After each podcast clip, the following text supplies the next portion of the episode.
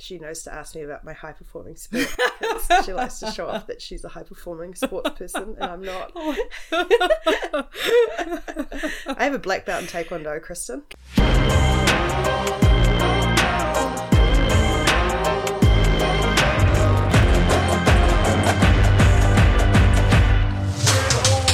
Welcome to PowrUp, a podcast full of insights for women that lead. Hosted by Nat and Kristen from Powrsuit, we're on a mission to amplify your impact as a leader. Join us each week and we'll share with you what's shaping our future from AI to Gen Z. Don't forget to hit subscribe so you don't miss any episodes. Hello, hello. Thank you so much for listening. We get so excited every week hearing new people who approach us to tell us they've picked up a little tip from the podcast and are actioning it and doing something different. And it's it brings us so much joy, right? Yes. Because at Powrsuit, we are committed to giving you the tools and confidence to build a career on your terms. And today's episode is no different. Yes. Did you like my little yes? Yes, That's I was like, this is such a classic. Kristen speaks Canadian apart from her yeases. That's the first thing I adopted because I had imposter syndrome in New Zealand, and I just was like, I'm gonna adopt a few words. Anyway, and now that we was say it. Melbourne. Melbourne, yes, Melbourne. I know. Uh, my kids make fun of me for Melbourne. But alas, this is what happens when you have teens. I was really inspired to tackle this talk coming off the back of a launch of an agency. And they had Alan Bunting, who's this Black Ferns coach, which is the New Zealand women's rugby team. And they won the World Cup last year. And it was this incredible story of how he came in as a new coach and really transformed this team into a high care, high expectation environment. And I was like, we need to talk about that because that's something we try to do with all the businesses that we're in. Who doesn't want to be in a high performance environment? But we're going to chat about that today. And Absolutely. yeah. and uh, getting that combo is the critical Oh. thing. We see some really good high care, some fairly good high expectations, but that combo of the two is Oh, the magic, that's and that's hard. magic. That that's really hard. So we tackled empathy last week, which is part of the high care in the podcast. So have a listen to that episode. Today we're going to tackle high expectations. But before we get into it, Nat, I want you to share what's something that scared you last week and how did you work through it? I think last week was quite a scary week. Yeah. We're at the stage in Powrsuit that we maybe I don't know how many months in now we are. I keep saying three, but it might be four or five now.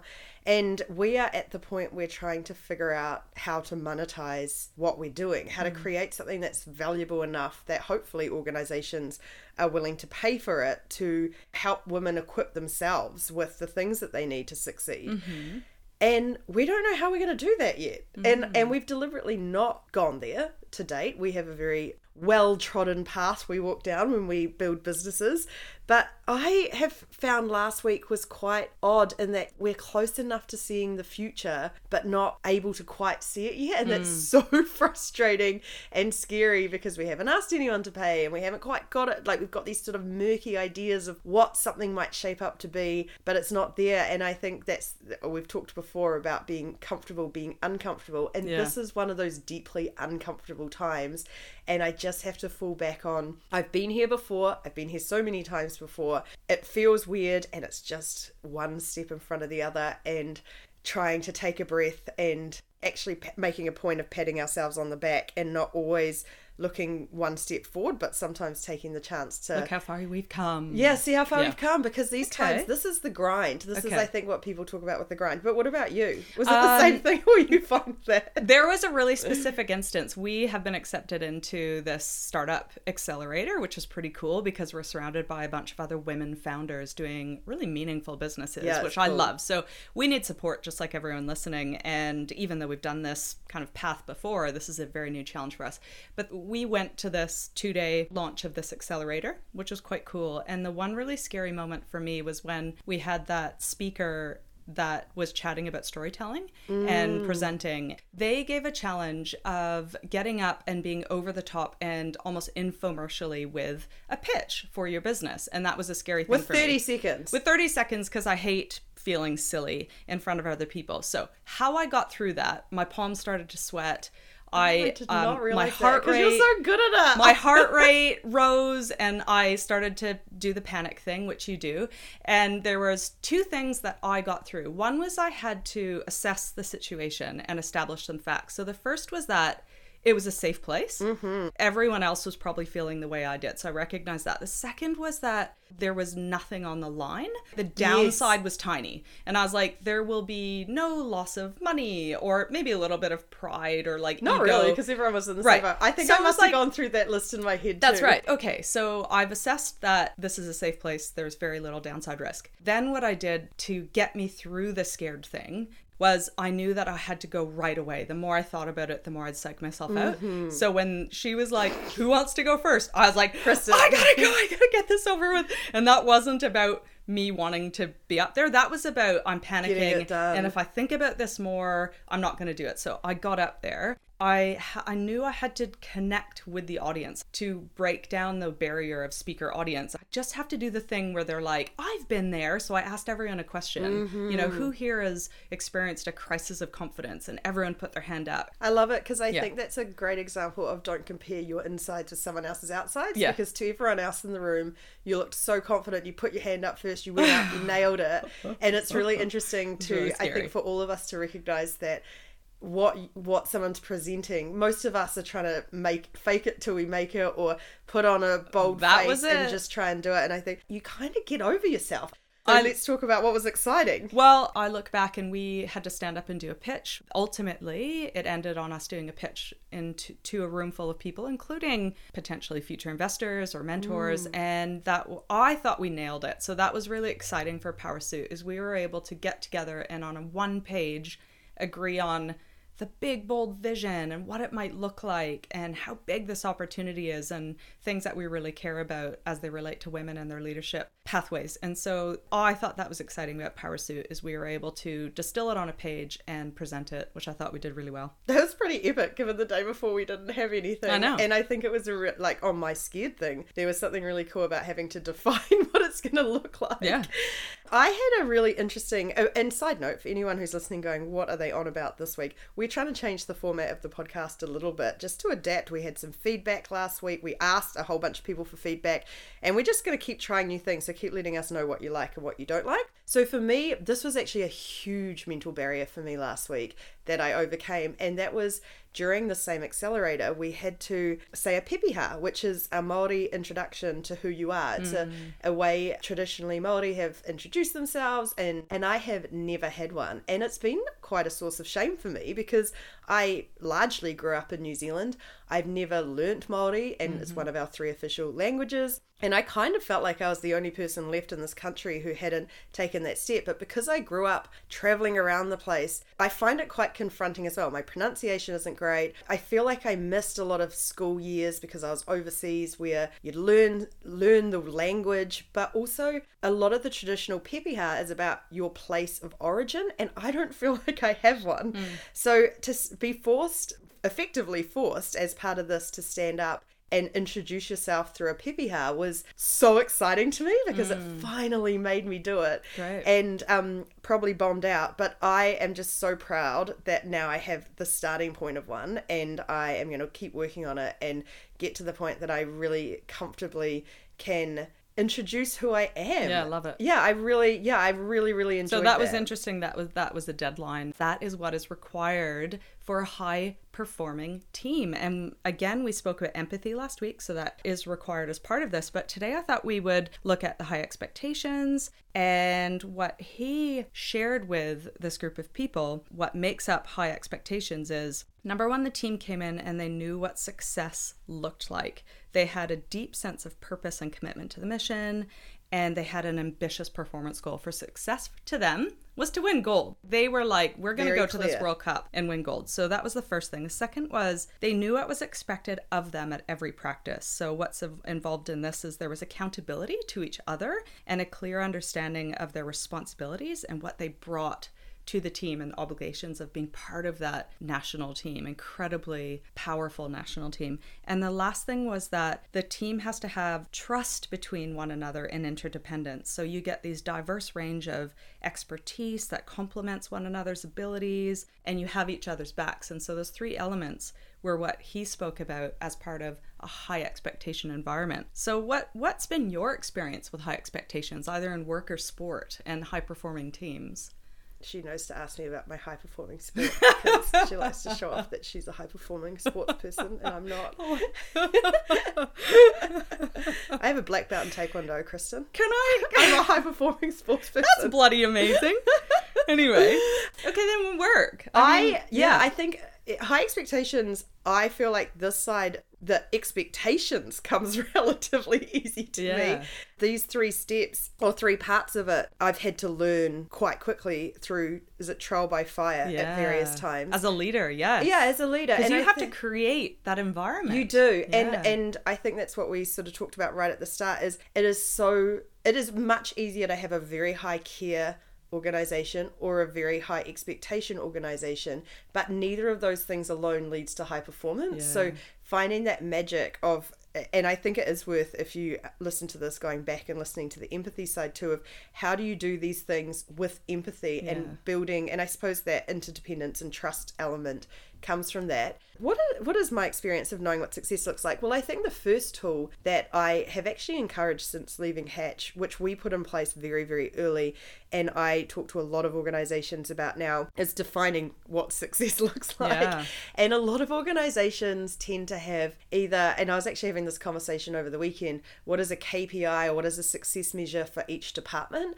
I fundamentally disagree with that. Hmm. I think you have, and I think that's to the point of the independent team, you have an organizational goal, Yes. and different teams contribute to that organizational goal.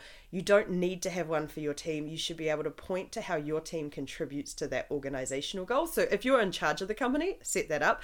If you're mm. not, take what you have and really try and connect those dots to what success looks like. And I remember really early on at Hatch, I thought it came naturally to everyone to be able to connect those dots. Mm. And I remember someone in our operational team, so they were responsible for moving people's money from the bank account into the investment account to help them help them start investing.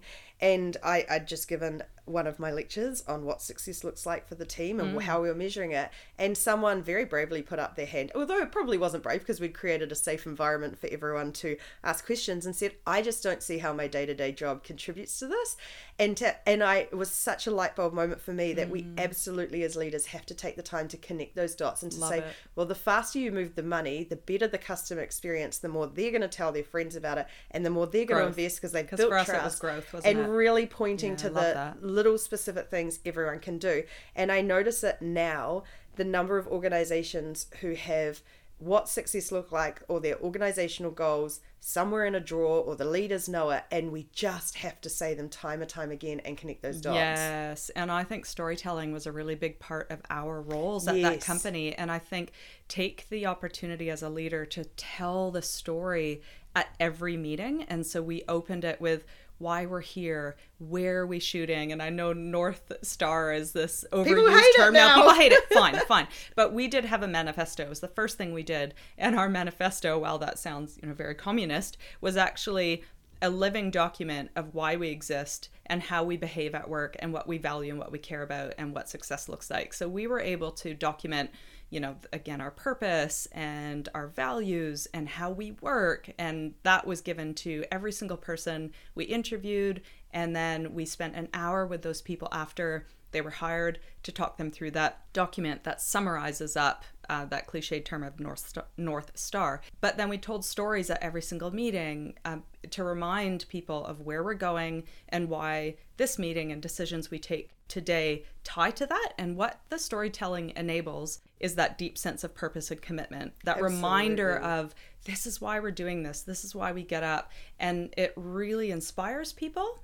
And I think we want to go to work in an inspiring environment and have meaning and self identity with what we do and how we add value. And without that, it's meaningless. And especially if you, as all of us do at some points, have to do boring work. But if you can connect the dots of that kind of manual labor or whatever it is that you Yeah. have to do to something bigger, you can do that work with purpose. Yeah. The the other tactic that I have on this now, because we tried so many things. We tried for a while starting every workshop with someone repeating our mission Yes. statement in a Yeah. different way. Yeah. Because what we found very quickly is we were telling a lot of stories and people weren't necessarily taking that on as their Yeah, is it adopting it or adopting it as something In that their- they could That's right. and Tell at a barbecue. We wanted them to talk about what they were doing Yes, at a barbecue. How could you give the elevator pitch That's of what it. we're trying to deliver to the world? in their words? And it was amazing the first time we had a session where we got everyone in um, and said, go around in a circle and just say what we're doing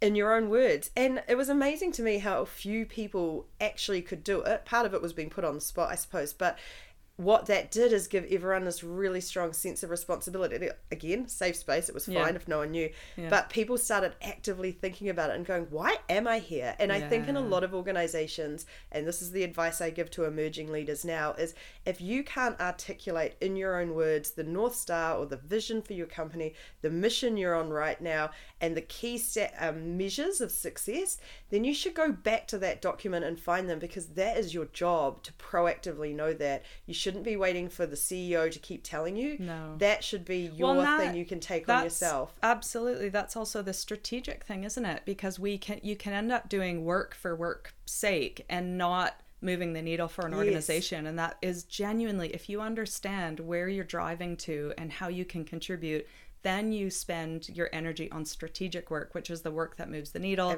which is the work that's visible the work that gets recognized. Please shout to the top of at the top of your lungs. It's amazing work and how you're contributing. Well, and also I think we live in a world of mad prioritization mm. because there's always a million things to do.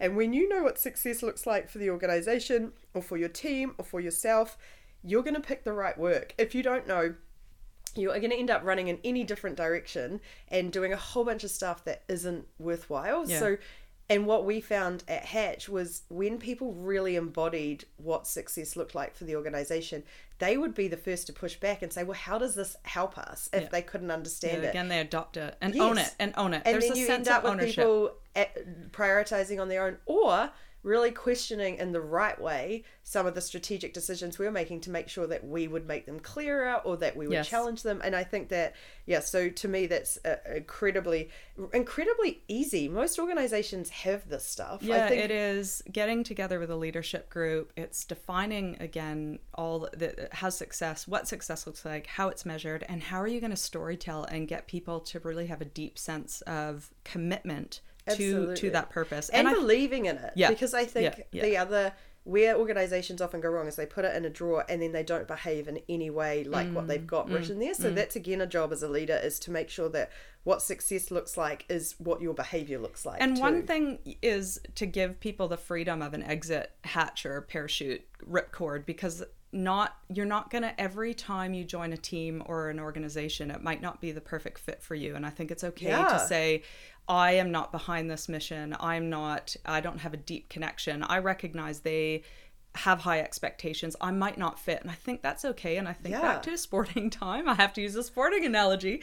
Is I was a synchronized. she's a high performance sports person. well, I wasn't because this is a story of a dropout. But I was a synchronized swimmer because that's cool again in Canada. But I remember when I was 12 years old and I went to this camp and we had a bunch of goal setting. And I looked at the girl next to me and I was on the edge of making this A team, which was like the top team. And it was uh, it was incredible team that was going places, high expectations, high performance team. And I was on the edge of making it. And I looked over at this girl who'd set a goal and she said, "Uh, 12 years old, I am going to go to the 2002 Sydney Olympics and win a medal. And That's I my goal for Kristen's daughter at the moment. for diving, yeah.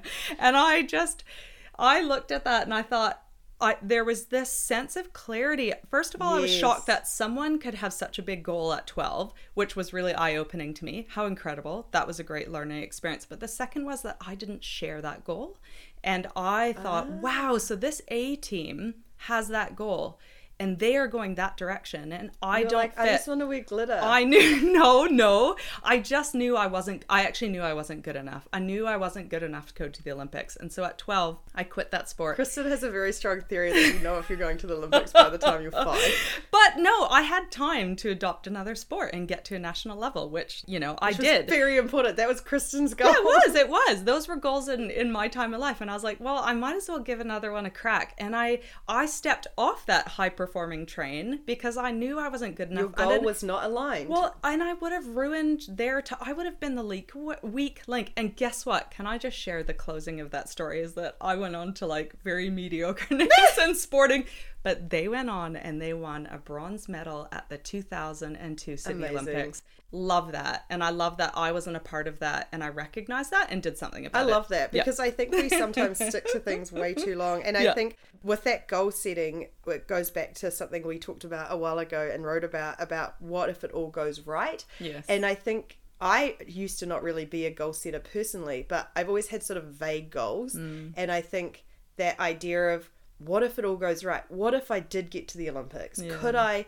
can I stick and imagine that? And that's probably the case, well, it is the case with work as well. What if at at Hatch it was, what if we do change the wealth landscape of New Zealand? And we believed so strongly in it, Yeah. and and made and made good progress on Yeah. it. And uh, you talked a little bit about knowing how your work contributes to the bigger vision. So I think that fits into knowing What's you know, ev- expected? yeah, what's expected of you when you come in and the work and the standards that's expected. We did a great newsletter article this week on that, so people should go yeah, to our website, that have because a read. I think there's a couple of elements to that. There's Yeah. the what's expected in terms of how it connects the dots. There's the what's expected in terms of quality and Yeah. the standard. Yes. And then there's the what's expected in terms of behavior. And I think that you should hiring for behavior and attitude is far more important than hiring for technical skills because a lot of those technical skills can you can teach them relatively easy. Yep. But that's what's expected in terms of behavior. And that sort of comes to that interdependence and trust is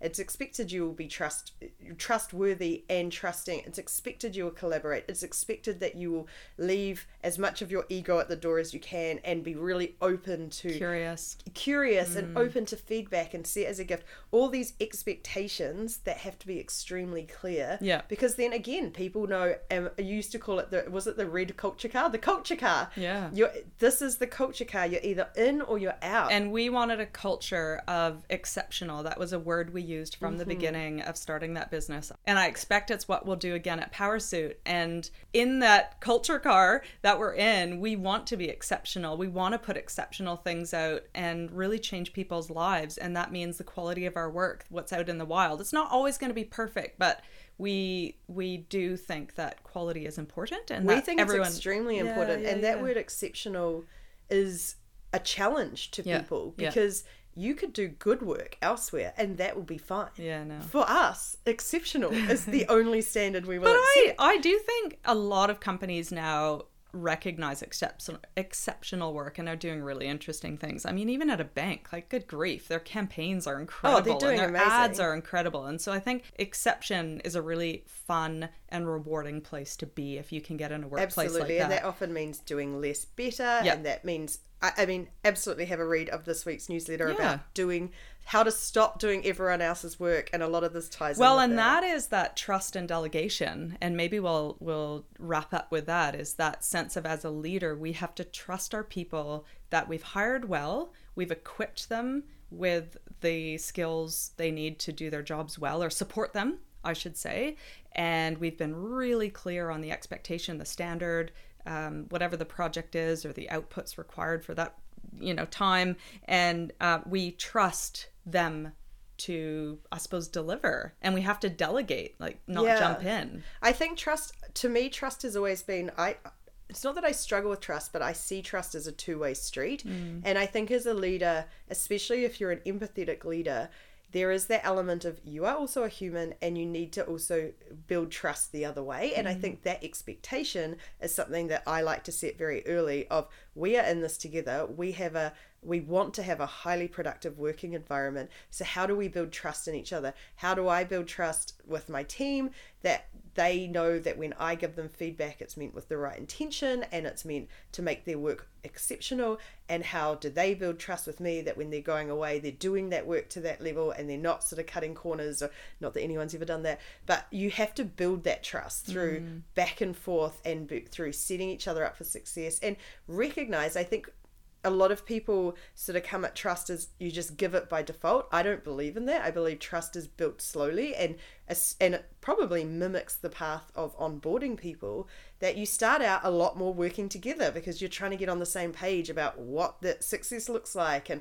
what expectations there are and you have to be a lot more hands-on. But as you build that trust, you start to ping back and forth a lot easier and know what to expect and what what you can push and how to get the right stuff out of each other. Yeah. And I think I my expectation with new working relationships is that's going to take time and I'm comfortable with that. Whereas I know other people are sort of trust on day one and that can work out really well too. It's not been my approach. I don't Yeah. know what what's what's yours. Yeah, I've definitely been more hands off, I think, as a leader and uh, probably hired for whatever be the right skills. And my assumption is that everyone knows what is required of them. And I pro- possibly in the past haven't given feedback, timely enough feedback, because, you know, you're often run off your feet. And so that's something that uh, could certainly be improved. But I love the idea of completely empowering other people, uh, but just probably more check ins required to making sure people are on the right. stuff. Yeah, the I think guardrail we've stuff. Probably I think both come more towards the middle. guardrails yeah that's right that's right so i think that's that's really important but i am a fan of delegation because i don't Want i to know work twenty four seven. yeah i don't want to work 24 7 Well, and, you value the things that you can add. yeah, and it is really hard not to step in and do the work. And anyone who has kids who watch has watched them struggle with tying their shoelaces or doing up a zipper on their coat. You just want to like step into there and be like, "We've got to go. We're in a rush." And it's re- similar to work. It's like if I just do this thing quickly, it's going to be done right. and It's going to be done well. But you just have to avoid at all costs, or they're never going to. I agree, Going to and I get feel where you can get to. Yeah, there's Yeah. two things there, and the first one is that I've been talking to a lot of people about this recently as well. Is you, if it takes you half the time to do it as it takes someone else, let them take twice as long. Yeah. You're still saving that time, and that's really important. Yes. And then the second thing on that is a, a friend of mine told me with tying your shoelaces, which she said is a great analogy for work. Yeah. You start by tying the shoelaces for someone, then you end up doing it with them, then you watch them do it and critique them, and then they're off doing it themselves. And she was like, if you actually follow that path with a lot of onboarding teammates and People people at work, you actually that is a path to learning.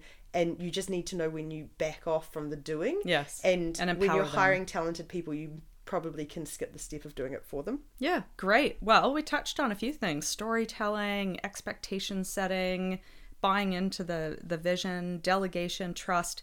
So I hope everyone got a little bit out of that. And please do let us know. So do I. Yes. Let us know if you like the new format, a little bit shorter. And I thought we would just end on Nat. How are you tracking towards your goal, whatever that might be? Share what it is and how it's going. For someone who doesn't have a lot of goals, I have a lot of goals. one, one of the things my family decided, oh, maybe about a year ago, to buy a plot of land together and build a yurt and rent out this yurt as a luxury stay. And so my goal at the moment is to get this yurt built. That's a start. I've never built a yurt before, council consent, all that sort of stuff. Ticked that one off. So the next goal is to set up how to set up Airbnb and rent a bach and all of these tools and learn how to market and rent out a bach. Amazing. Well, a yurt. Great. So well, I look. For, like I mean, a- I look forward to updates. yeah, I kind of just do it in my spare time, but it's actually taking up a lot of brain space. So I, I need to start like making little steps on that. Getting what it. about you? Uh, What's the goal you're working towards? Uh, well, do you remember how New Year's resolutions are a waste of time? And we did a bit of research. I think it's 21 days yeah, that they I, last. mine, mine Is it didn't 21? last even that long. Yeah, I think it is 21, 21 days and they're gone? Or maybe well, 18. Okay, so my New Year's resolution, if you recall, is a six pack. I think my stomach, not beer. Has it been downgraded? Hang on, hang on. So first of all, it's unrealistic because even when I trained 24 hours a week, I never, ever, When ever, she was a ever had a six pack. athlete. whatever, amongst other sports, and never had a six pack. So I know that's not a thing, but it's symbolic. It means that I feel healthy because the last four years have been really intense and I didn't prioritize my. I um, agree. fitness. That is, I Okay. agree with that. That is a resolution, and instead of starting it in January and failing it on Jan 21, I started it on fail? April. I started it in April, like Oh, third. So You I was like, a loophole. I, I found the loophole in the New Year's resolutions, and I started it in April, and I still have time to my six pack, so it's going well. I have, you know, cut down on bad food and booze, and I we can't am... afford it anyway because of inflation. inflation. It's we so can't. true. Did you know potatoes have increased in price? By Oh, and we got a we just got an air fryer, so I mean we are potatoing it up at the moment. Oh well, they're fries, four dollars fries. a kilo now. Well, anyway, I, I, so I've been enjoying. I'll let you know how I'm tracking towards my maybe, maybe six pack, but it's been going well. I think that's a good one. I think um, my vision of that is just putting time in my calendar to do exercise because I don't because I'm a workaholic and that's terrible. Do as we say, not as we do. no, we're, we're learning. Amazing. We're improving ourselves. uh, yeah, we're be- best version of ourselves. So thank you so much for listening. Please visit powrsuit.com. If you liked this episode, give us five stars because then other people get to Even hear if you didn't, give Even if you didn't, stars. We're come brand new. We'll learn and iterate. Be generous and check us out. Check all of our free articles out at powrsuit.com. You can find us on Insta and LinkedIn, and we will catch you next time. Bye. Bye.